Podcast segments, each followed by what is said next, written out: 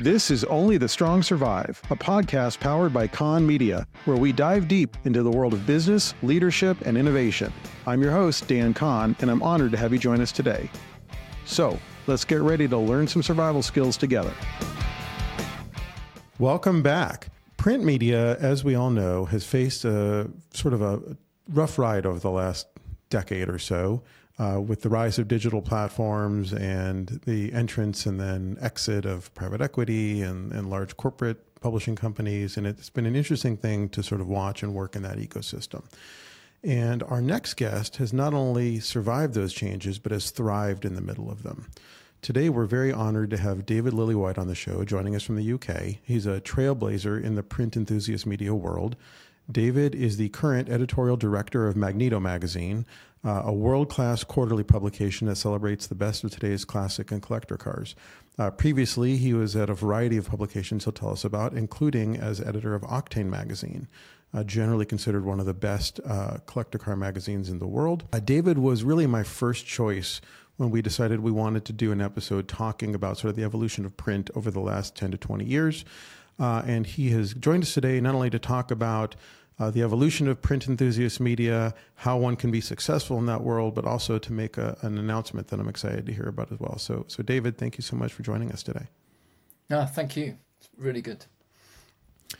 So, I guess to start, before we get into your announcement, can you give us some background uh, about your path and, and your history in, in the publishing world and, and, how you got to where you are today? I started out in engineering, and uh, the laboratory I was working in everybody was into cars and motorbikes, so there were car magazines and bike magazines everywhere. So we used to spend every lunch hour looking through those. And I just got to a point where I thought, actually, I'd rather be working on a magazine, which, you know, I was young, I was naive, but I just wrote to some of these um, magazines and said, could I have a job? And, um, you know, I don't know how, but one of them wrote back and said, yeah, come for an interview. And uh, I was offered a job. And that was Practical Classics uh, in the UK, which is a you know still a really good magazine in the UK. Um, and so, kind of uh, suddenly my life changed completely, and I was doing what I was really passionate about, which was cars. Um, and from there, I went to Thoroughbred and Classic Cars. I went to Bike Magazine. Uh, I went freelance for a while, working for all manner of titles.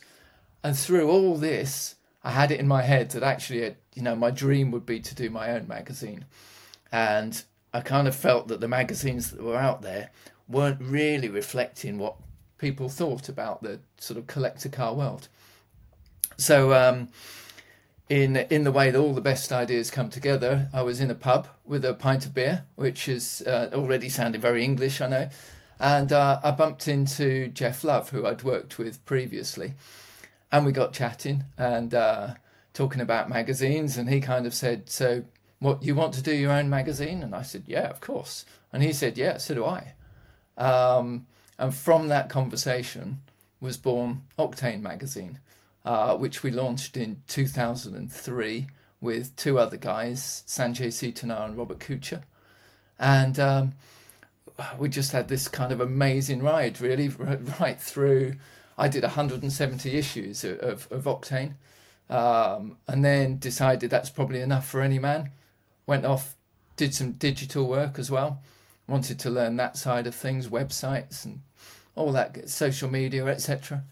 Um, and then um, once again got chatting to Geoff Love, and um, obviously a lethal combination because we decided to do it all over again and uh, start a new publishing company and that's when we launched Magneto, which is a, a quarterly print magazine, um, which we launched in 2018. So um, just coming up for five years ago. Um, I have every issue of Magneto, and I would say calling it a magazine is a bit of a disservice. It really is more like a it's a coffee table book. Really, it's it's it's a phenomenal piece of work. It's very it is heavy. heavy. Even the packaging is sort of hardcore. Like the packaging is very robust. So yeah. you get this, and I don't know if the UK uh, subscribers get the same packaging that we get over here, but it's it's a it's a substantial package. Yeah, we um, get the same. So Octane and then Magneto, and you also do. Uh, you've got a few other publications and a couple of other irons in the fire. You could tell us about that as well. Yeah, I'll tell you the existing stuff, and then I'll tell you the news, the exciting, Yeah. the, the real Yeah, so news. don't you Dan? have some news. So what is what? Let's get into it. What's the news? So um, we got talking to the current owners, the publishing company that owns Octane magazine, and also the Historic Motoring Awards, which is a sort of international event that's linked to Octane. And um, we've ended up buying it. So we are suddenly um, the owners of Octane all over again, and the four founders of Octane have been reunited. Uh, so this is very, very recent news, and it's you know really exciting for us. Well, congratulations. That's a huge deal. So you now have a monthly and a quarterly and an annual and a concours and an awards program. Yes. That's fantastic. And and for those who are listening who don't know what the HMAs or the Historic Motoring Awards are, it's basically the Academy Awards of the classic car community, right? Is that fair? Like it's a gala, it's in this beautiful setting and everyone's in black tie and you bring people in from all over quite literally, I think all over the world to mm-hmm. attend and we've had some clients over the years, the Petersen, the Mullin have, have won HMAs and it is a big deal. So that that's so. I have so many questions. So first of all, how, how up until this announcement, how big is the team you and Geoff and the team you work with that does Magneto and Concours and all that? It's not very big. Um, we have myself and Geoff. Basically, I do the words, he does the numbers. That's the simple split. Uh, he's the businessman, and I'm very much not. Uh, we then have an office administrator. Uh, we've just taken on someone to do the marketing uh, and subscription side of things. We have a deputy editor who's only been with us a few weeks and uh, is probably wondering what the hell he's done, but he's enjoying it, I think. And we have a staff writer, and that's that's the full staff at the moment, or it was until we took on Octane. Um, we've pretty much tripled our staff now. So that was going to be my next question. That's a, a, a going to a monthly is a, and it's not just a monthly. It's it's a monthly with you know global circulation and and and and a provenance that I think is second to none. So how many people work on Octane? Um, the team, I think there are 11 people we're taking on, um, including advertising. Um, and uh, yeah, a decent size editorial team. It's about five or six editorial. Um, so yeah, it's suddenly we're a lot bigger. Uh, it's a really good team. It's mostly the people that I worked with before I left in 2017. So, you know, it's kind of been reunited with a lot of friends. That's phenomenal. Now, when you started Octane with with Jeff and, and your other two partners, that was under the umbrella of a publishing company, right? Is that how that worked? What what did that Not look like? initially. We were Okay. Yep. Okay. So they came in and they acquired the company, I suppose. And That's then right, yeah. Did you all become employees of, of Dennis? Is that how it worked? Yeah, we did. We were in a lockout deal for three years, but we loved it so much we stayed. Um, I think every single person stayed. So what was that like going from working for other publishing companies to suddenly you get together, you're a little sort of crew and say, okay, we're going to do this our way and you mortgage your houses, which is a bold move. You start an independent company. You start, you said, I'm going to do things my way. And I remember those early Octane issues and how different they were. And I, I just remember just the quality of, of the photography, of the writing, of the paper. Um, you had sections in there that were really interesting, you know, where you'd go in and ask some prominent collector all the stuff on his desk. And like there was all these like really cool items. I remember just that particular section fascinated me because it was like now like pocket dump content is like a regular thing you see all over the internet. But back then that was unusual. So it was really different. And then suddenly what led the decision to sell to Dennis and, and then what was that transition like for, for all of you? It was, um, do you know what? It was a bit daunting at first because, as you say, it was our baby. Um, every little bit of it had been within our control, but we could see that it was it could grow even further, and we needed that backup then. By that point, of a big company with a big um, subscriptions department and a marketing department, and people to look after events.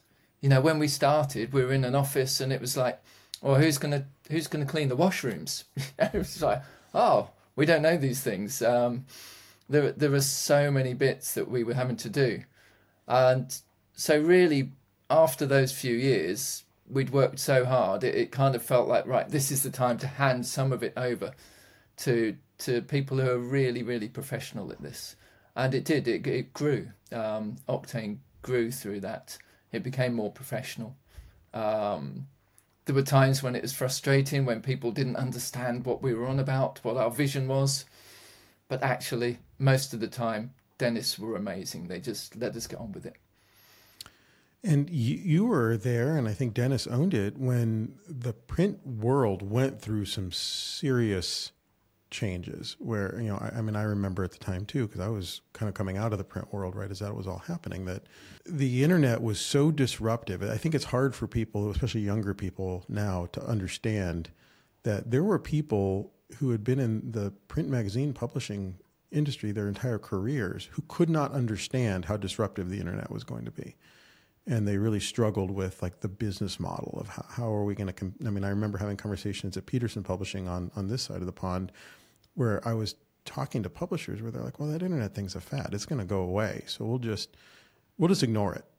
And I'm going like, I, I don't, I don't think it's going to go away. So you can't like, the onus is now on us to produce something of quality that will make people want to take the extra effort to go to the mailbox or go to the newsstand versus just sort of business as usual and hope for the best. Like that, that didn't seem like a great plan to me. So what was it like there? Now you're working for a well-respected publishing house. They've bought your baby. You're working there. The internet is sort of coming in and changing everything. What, what was that experience like? You're very right, actually. Um, I think that's probably where we did fail. Uh, that we did launch a website and we didn't call it sort of octane.com or anything like that. Um, we tried to we tried a different brand uh, and tried to use that as the the sort of news side of things uh, while still pushing Octane as the print product. And in those early days, I think we really struggled to split um, the news between digital and print. You know, you kind of you got a good story and you wanted it in print, so you you held off putting it on the website, which we now know is completely the wrong thing to do because someone else will get hold of that news and it'll be old news anyway. Um, so we weren't quite right in our strategy there. Um, on the print side, we just kept pushing up the paper quality and the number of pages and the the the sort of the depth of the magazine. Um, so that kept improving, and um, on the website we kind of struggled a bit. So we had something that was popular, but not as popular as it could have been with hindsight. And you were there for quite a long time, and the magazine I think was almost universally well regarded. Um, when you decided to leave, and and you said earlier you sort of wanted to pursue kind of a path in digital to understand that, what was, you know, when you're the editor of what is generally regarded as the best in class of its type, that seems a little crazy to me. Like, well, you know, you, you're, you're at the top of the food chain and, and you chose to leave. So can you tell us about that a little bit? Well, you know, if you're at the top, where are you going to go? it's, um, I very true. Ideas, and I needed. Right? I think I think that's a common malady. That that is common. I think with our people, the the Bruce Meyers of the world are pretty rare who buy something and then just keep it for thirty or forty years. Um, I wish that's I was more like true. that, to be honest. But I I tend to hop around a lot as well. Okay, well, I mean that makes sense, and I think most people can relate to that. You know, at a certain point, uh, you can call it burnout, you can call it whatever you want, but some people just want to look for their next sort of adventure. Um, so you, you, you left and you started, uh, you did some work in digital and, and then all of a sudden, I guess you reunite with Geoff and you say, Hey, we're, let's, let's get the band back together and let's, let's do this again. And, and you started Magneto. What, what was different the second time around? Because this is, you know, now you're starting a, a print publication again, but in a totally different environment than the first time you did it. Yeah, very true. Um, it's, I think we were looking at it and thinking actually the other magazines by that point had suffered a little bit uh, at the hands of publishers. It was um, a different publisher uh, by then uh, of Octane, and some of the other magazines were suffering as well. So the print quality and the paper quality had gone down. The internet had got so much better. There's so much more information uh, on the internet on collector cars, and YouTube had got so good. And we thought, actually, people are getting more than their fill of information and entertainment from the internet. And they probably, some people could probably do with something less frequent for, than a monthly. Lots of people still love a monthly, obviously.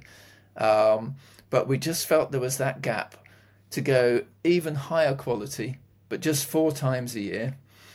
And actually also spend the rest of the time doing other projects and launching other mad things. And uh, so partly a lifestyle choice where Geoff and I could be more varied in, in what we did. So that was the thinking. But the main thing was just to be able to go even higher quality. I think that's fascinating. So, eh, you know, and, and there's now studies coming out. It's sort of interesting that show how our brains take in content and, and, uh, and function differently when looking at sort of short form content on the internet versus, you know, the written word on the page. And, and I'm starting to see studies now coming out from even doctors saying, hey, at the end of the night, don't don't lay in bed and look at your phone. It's bad for you. Uh, you know, pick up a book, pick up a piece of print. You know, read something that's long form. It's better for your attention span. It's better for your sleep cycle. So I, I, I think people are starting to come around to the fact that maybe it's sort of just the hurricane of short form content that is the internet is maybe not always ideal. My wife is irritated by my bedstand because it's well about half of the pile on that nightstand is from your company. Uh, so there's just you know magazines and books and everything just sort of piled up in this avalanche. But I do think that there are people that still take great value in sort of doing something analog. You know, it's why I think a lot of people wear a wristwatch, not an iWatch, for the same reason, right? They they they the quality thing is important to them. So with that in mind, you, you start this quarterly publication. That's I mean, how many pages is is Magneto? Um, it's about two hundred and twenty. Yeah, that's and then on very thick stock paper. So it's a it's a substantial publication. So you, you went out and, and and and were you able to start this company with Geoff? Did you you know were you able? Did you have to bring on investors? Was that something you were able to bootstrap? How did you go about the actual starting of of of that brand. From there, that's fantastic. That's and do you think that would have been the case if it was a major company that had launched it, or do you think the fact that you were sort of a startup and in that mindset that that allowed you to sort of run really lean like that? That's a good question. Um, I, I suspect it is, or it was because we were independent. Um, it was just at the time Geoff and myself and um, a handful of really good freelancers Peter Allen on design, Sarah Bradley on production. Um, we ran incredibly lean. And I think that's probably what did it. That, yeah, we managed to get away with that. Interesting. Very, very cool. So, so you've done that now for several years, and you're the editorial guy. Uh, you're the creative. Geoff is the business side of the house. Um, how was the reception when you went out into the world and said, "Hey, we're launching this new publication"? You know, I assume it's all advertiser supported and um, advertisers. I mean, I, there's some very high end brands that advertise in, in your book. So, um, was that well received in, in a, in, a, now digital world? Was that a hard pitch, or did people understand what you were trying to do? It was incredibly well received. Um, I think those people who understand this market, they they get it. They they understand that we actually their brands over the years had, had become even more special, if you like, and they needed somewhere special to to show them off. Um, even back in 2003, it was exactly the same story uh, with Octane, where so many auction companies and dealers actually wanted somewhere better and more fitting for their for their businesses to advertise. Um, and it was just the same with Magneto. Everything had moved up a notch again, but the other publications maybe hadn't. Uh, so we had a very strong reception mostly. Some said, No, you're mad. Um, we heard print is dead over and over again from, you know, certain quarters. Uh, and some people said the market is saturated. Um, in fact, we kind of proved that wasn't the case. Fantastic. So now let's fast forward. You've, you've got um, a successful quarterly, you've got an annual, uh, you've got a concours, and, and, tell us a little bit about that for a minute, does because I, I, I, we kind of skipped right over it, but mm-hmm. uh, you do a concours on Savile Row, which is really neat. How did that come about? That was another of those um, David and Geoff chance conversations. Really, we were at the London Concours um, a few years ago, and we bumped in. This is pre-COVID. We bumped into um, the owner of Huntsman Tailors, uh, Pierre Lagrange, who was a a big uh, a, big car collector, and um, for anyone who doesn't know, Savile Row in London is kind of the street for bespoke tailoring. It goes back to the 1800s, early 1800s, um, and kings and princes and uh, all manner of people uh, have, have been to Savile Row over the years to have their suits made. And it's where the tuxedo was invented as well at Henry Poole. Um, really? So, um, yeah, we were chatting to Pierre, and he was saying, look, you know, he needs somewhere to really get some more footfall onto Savile Row because it's quite a daunting place. If you've never had a tailor made suit, and I certainly hadn't, then you walk down Savile Row, which tailor do you go in? And when you open the door, are you going to get a good reception? You you know, you don't really know. It's it's a kind of scary experience. And they wanted to open that up and make people understand that actually these are really friendly places and it's an amazing experience having a tailored suit, something to fit you perfectly. Um, so that obviously talking to Geoff and I, well, we went, well, you need a car show, of course. And from that, it went, I know, we'll red carpet the entire road. We'll um, bring manufacturers and private owners in and we'll pair them up with tailors and have VIP areas in all the tailors. But we'll keep the main show open to public for free.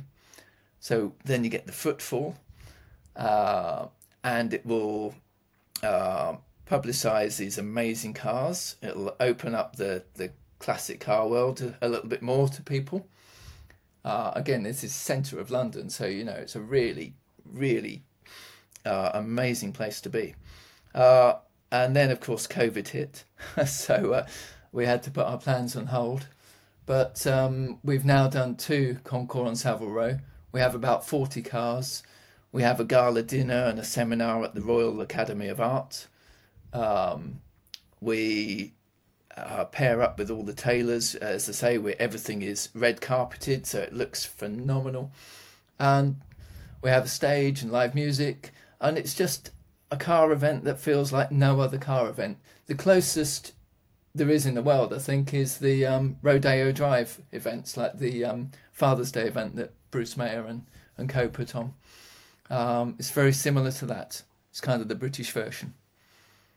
Lovely, and we uh, we are fortunate enough to promote that event. So uh, I, I, think that's a, a cool analogy. So yeah. I've yet to I've yet to attend your Concours. I want to go. Um, it's on the bucket list. So okay, so let's move forward now. So so you're you're you've you've done it again. You've started a publication. It's successful. You've got uh, your custom publishing business as well, which is a cool uh, model. I have a copy of the 70th anniversary book you did for Pebble. It's it's beautifully done. So you're doing you're kind of chugging along, doing your thing, and and what happens? How does how are you? How does this deal where suddenly? I was kind of joking with you before we started recording that this is sort of a fish that ate the whale scenario, where suddenly you you've you're you've acquired the thing that kind of started this party in the first place. So how did that happen? Yeah, it's um, uh, I, I I'm still reeling from it, so I'm not entirely sure we went to the Historic Motoring Awards. Um, we being Geoff and I again, um, as uh, we were invited by um, one of the nominees for an award, uh, which was really good of them. And we bumped into one of the executives that we knew from Dennis Publishing days that had then moved to the new company that had taken over Octane. And um, through a, a, very brief conversation there, it became clear that Octane could be available. Um, with it would come the Historic Motoring Awards.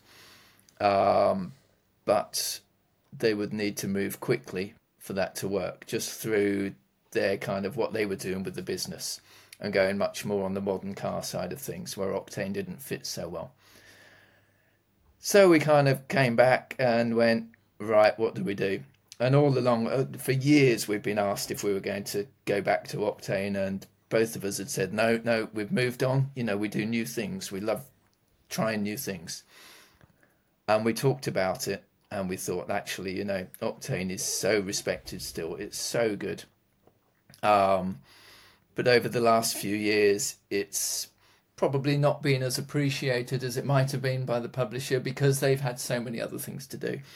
Um, you know, they've got a very big new car business uh, in the publishing side of things.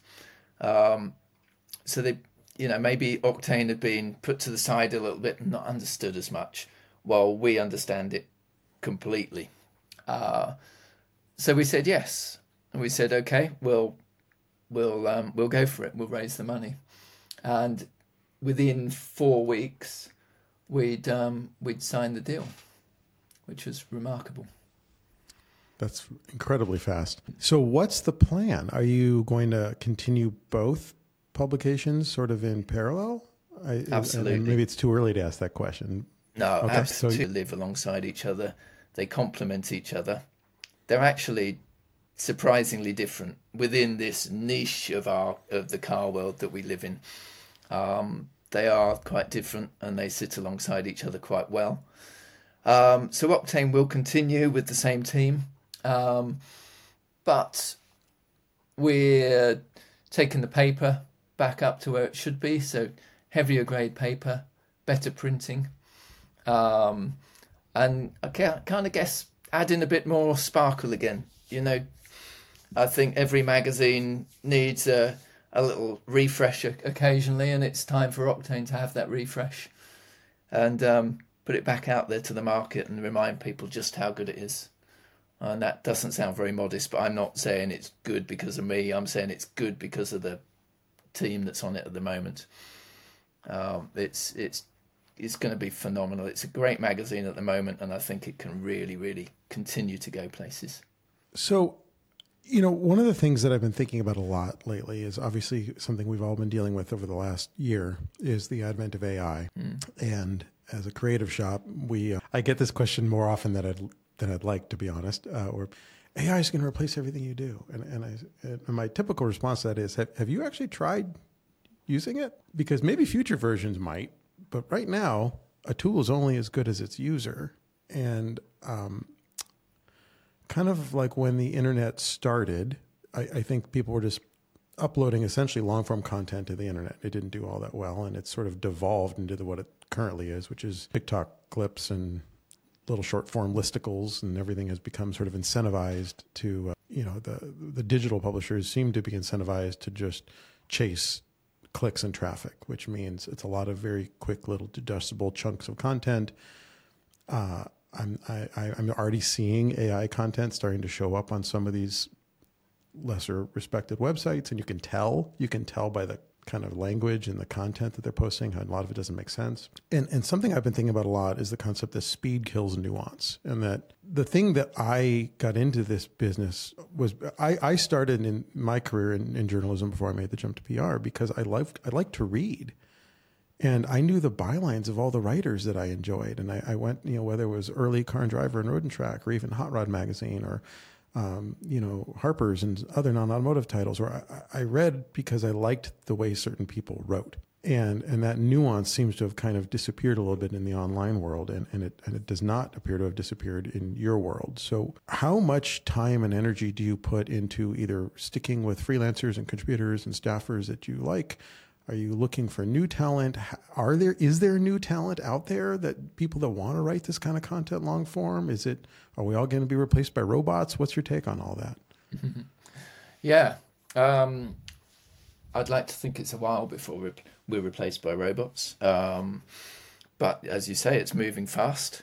Um, but no, I think you're right. It's the it's the personalities, isn't it? It's the personalities of the writers, but also the people that they're talking to and that's not going to come through AI. And we have such amazing people in our worlds, the you know the old racing drivers, the old engineers, the well the current engineers and racing drivers as well, um, and the designers and the guys who will you'll ask a question and they'll just sketch something out quickly to show you um, in a design studio. That will never ever come across uh, with AI. Maybe a buying guide or you know something that's more suited to the to the internet. Maybe that could work with AI. And you know, I've tried. I've I've said, all right, write me a uh, a buying guide to ChatGPT and it will come up with something and you go, okay, some of this is right, some is wrong. It, it reads okay. It's amazing, but it's not right at the moment.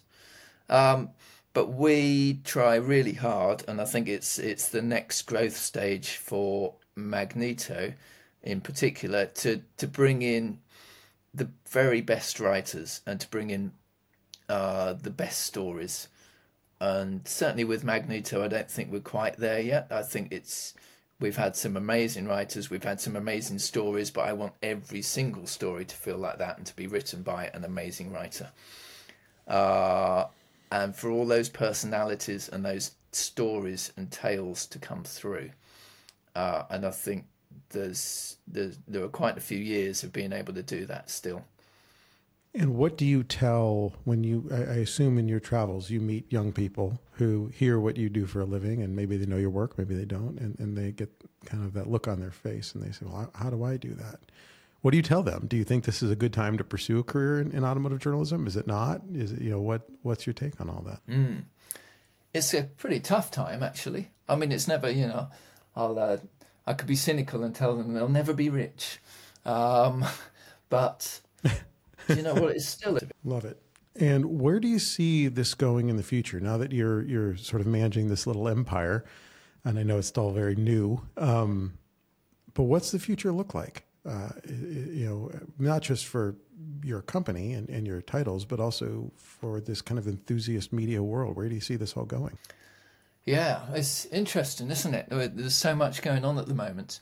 Um, it feels like our world is the most stable of of of everything going on at the moment around the world. Um, you know, people still, however bad things are, people still seem to find comfort in buying cars, driving cars, restoring cars, reading about cars. Uh, and I think that's because it's an escape. I think there are political pressures uh, certainly as far as emissions and fuel, that we have to be really aware of. And we can't bury our heads in the sand. You know, we can't say, "Oh no, we we don't believe that. We're we're going to carry on doing what we want." We have to be aware of the environment because otherwise there will be social pressures before political pressures, where you'll drive something special, something from the 1960s down the street, and instead of waves, instead of smiles, you're going to get people scowling at you and, excuse me, um, saying you shouldn't be driving that. Um, so I think we've got to be more aware of those social pressures than anything else. We've got to show that we can be responsible with our cars. That may well be um, synthetic fuels, etc. Sustainable fuels might be the savior of us. It might just be the way we use our cars. Um, I think that's the biggest threat to us. I don't think that'll be a surprise to anyone. But if you look at all the events that go on around the world, they're bigger than ever, they're better than ever. Um, Goodwood in the UK, Pebble Beach, uh, the Amelia, um, and not just these headline events either, the cars and coffee. Um, there are so many things going on, there's so much passion that I think that will save us um, that's. Uh, I don't think I'm being naive in saying that. I don't know. What do you think, Dan? No, I, I think that's a really interesting point, and it's not where I expected your answer to go. And so I'm glad you, you you're right. There's a dichotomy happening here that I'm sort of continuously a little surprised that that there is so much sort of dialogue happening in the public sphere about how everything is going electric and you know there's a lot of sort of scare tactics about car enthusiasm is dying and this whole thing is kind of going away with the baby boomers and you're absolutely right I, I you know we're at the, Monterey Car Week has gotten to the point now and I love it and we we're very busy that week we have a lot of client projects happening all over the peninsula just getting around logistically has become extremely challenging because there's so many people there just to spectate not yeah. even at the shows and the concours and the races. There's young people lined up on the sidewalks holding cameras just to see all the cars drive by. And it seems like more every year. So yeah. you're right. It, it, doesn't appear to be going.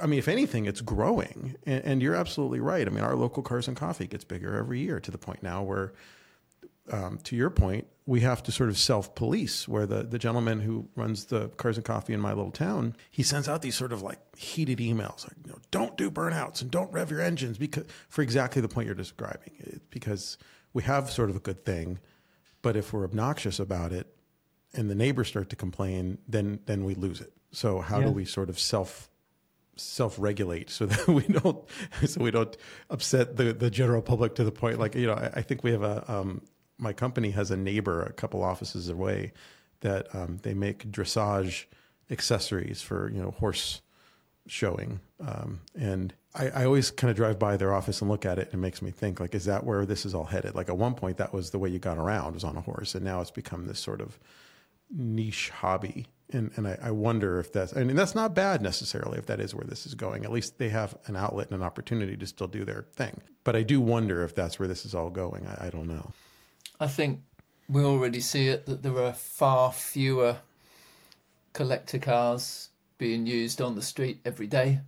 Um, usually, when you see one, it's on its way to to an event. Um, maybe not necessarily to take part in an event, but to drive your nice car to something that's happening, um, rather than just driving a classic car every day as everyday transport. There's far less of that. Um, and that's you know that's a fairly crucial point actually because you know obviously our cars aren't as efficient as a modern car, um, but they're doing so few miles every year, and also the cars have been saved all these years. They've been you know almost recycled over the years uh, from it, it, will have had a rusty time, it will have had a tired time, and then it will have been restored. And all the energy put into making the car in the first place, that's, you know, it's kind of been saved. Um, oh, so much energy used up making a new car. I think it's very special and very important to remember that we are saving a bit of history and um, we're, we're not really damaging the planet we are we're doing something quite special and keeping people interested and understanding engineering and technology and history. Um, it's kind of crucial, isn't it? Well, and you brought up another point that I, I wanted to touch on because I think it's totally astute, which is that, you know, you open a news app right now and it is really hard not to get depressed. There is just so much negativity in the world right now and so many challenging things. Really, for the last four or five years, it's just been sort of constant barrage of war and disease and economic mayhem and all this stuff. So, anytime we can sort of distract ourselves from that, because I think most people, their day to day lives are still pretty good but you look at sort of the global news and certainly the velocity of the news, it kind of gets back to that thing we were talking about earlier with, uh, you know, nuance and, and speed. And, and, and now you can just get, you know, 24 seven news feeds right straight to your eyeball from a phone. And certainly the clicks that get driven by net bad news travels much faster than, than good news. So that's what they put on there. And anything we can do to sort of counter program against that, I think is positive. And, and my, my wife actually, has a, a 57 Ford ranch wagon, and it's sort of uh, sunshine yellow. And uh, she's a landscape designer, so sometimes she uses it to haul like big baskets of flowers around and stuff. And every single time she drives that car, everywhere you go, people are just beaming. They're smiling. They're waving. They come and, and, and she's had the car now for six or seven years, and she's never gotten over the fact that she can stop at the supermarket. She can stop for gas. She, and if, everywhere she goes, people, random strangers come up and they either have a story, or they knew someone who had a '50s station wagon, or they just want to know more about it, or even young people who have no idea what they're looking at. It just makes them happy and I, I, don't know that you get that from a Prius or a Tesla or whatever. So, all due respect to those cars, I think their engineering is, is phenomenal, but they don't elicit an emotional response. So, I, I do think that's a positive, and it's maybe not one to be overlooked. Yeah, I'm with you. Um, I think, you know, we uh, don't mean uh, Magneto, Octane, Hothouse Media. I think we as a collector car world do make the, the rest of the world a little bit better in so many ways. You know, for for individuals, these cars can be a focus that they either de-stress on. They might be taking it apart, putting it back together. They might be talking with their friends about it. They might be reading a book or a magazine or the internet and finding out more about it. But it is an escape from real life, and it's a really beautiful escape. Um, and I think that counts for all eras. Uh, I've I've got a neighbour here, um, lad called Bobby, who's the nicest guy. He's thirteen. He loves cars. He's obsessed by my old Subaru and my um my Saab. Um, any car, press car I bring back, he he can't wait to come and see it. You know, he's he's young, but he knows everything about these cars, and he can't get enough of it. He's just like probably you were, Dan, or like I I was when I was that age. And there's still that enthusiasm and there's still that excitement, and I think that goes right through the generations. Uh, people still get so excited about cars of every age, and I think that's just amazing. We're so privileged to be in that world. I love that.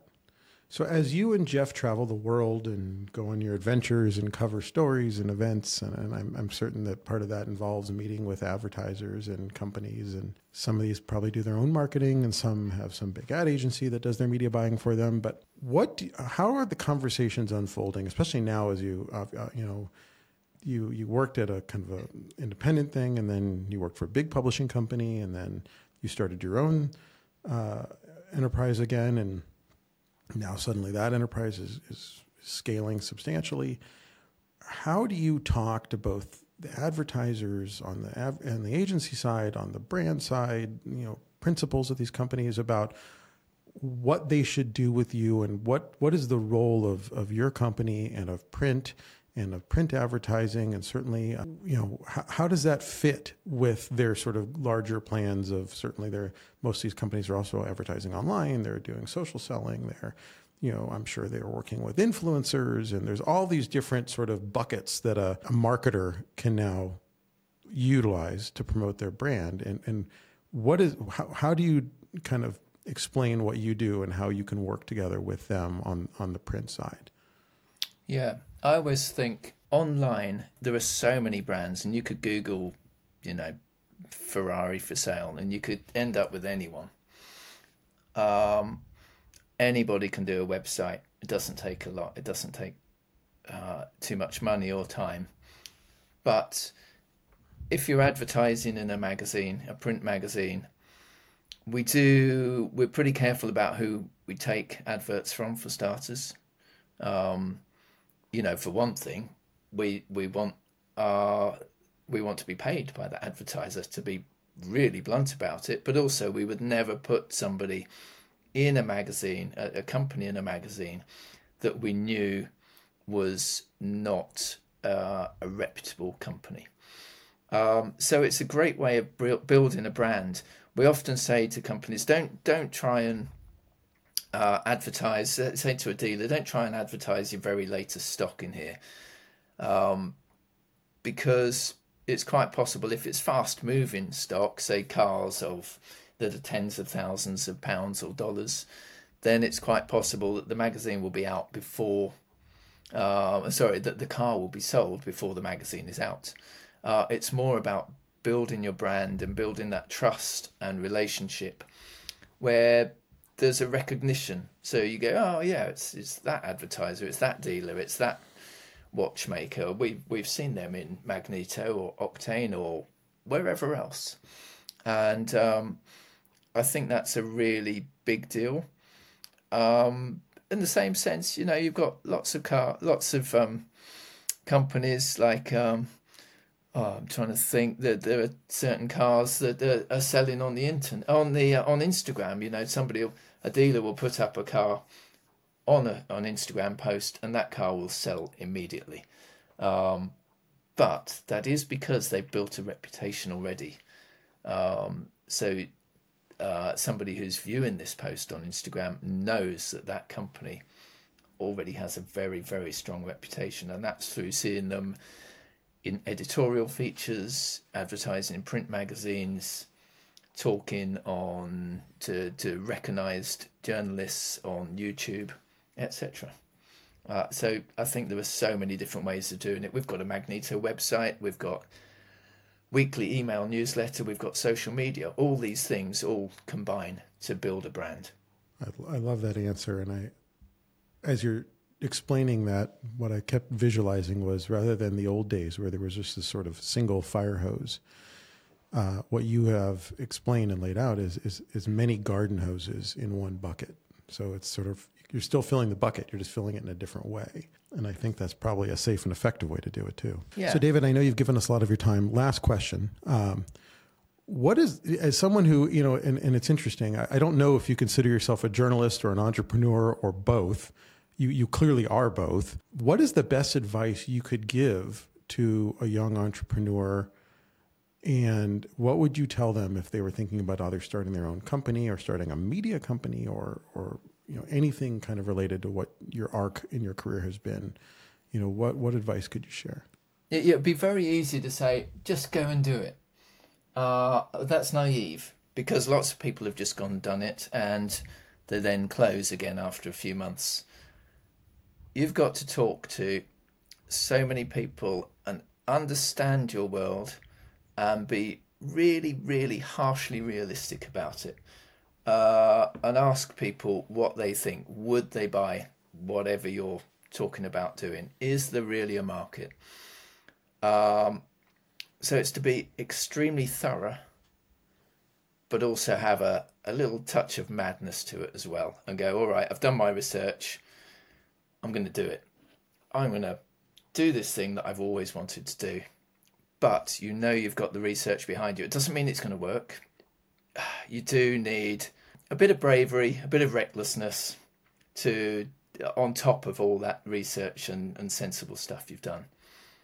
That's a great answer, and and I actually I lied. I have one more question, and then uh, I will let you go on with your evening. What is, as you think about your career, what is the biggest mistake that you can think of that you made, and what did you learn from it?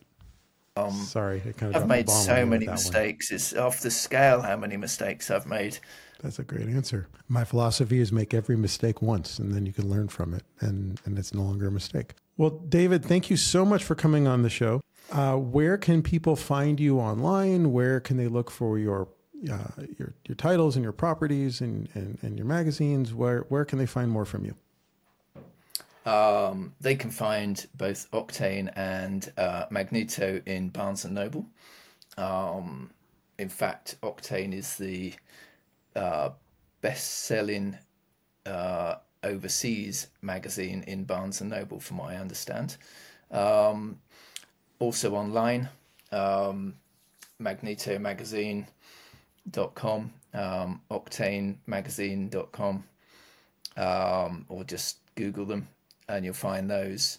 And if you want to read all about the the entire company and what we're up to, that's on um, hothousemedia.co.uk. Uh, but also, you can obviously follow us on social media as well, and um, you'll find ways of getting hold of me via the websites as well. So you know, um, emails are always welcome. And I, I, strongly advise our listeners to subscribe. There's, that's a great feeling to go to your mailbox and, and have a copy waiting for you. So, uh, that... well, yeah, it's a great feeling to see more subscribers too. No, it's just brilliant. I, you know, I love subscribing to magazines. Very good. Well, thank you so much for your time today, David. Congratulations on the acquisition. I, I think that's phenomenal. I think it's good for our community and it, it's good for the media, and, and hopefully it's good for you and, and Geoff and your partners. Uh, and that is the wrap on today's episode of Only the Strong Survive. Uh, I hope you enjoyed this episode. Let me know what you think by rating this podcast on the platform you are listening to. Thank you again to David Lillywhite for coming on the show, and I hope you all have a great day.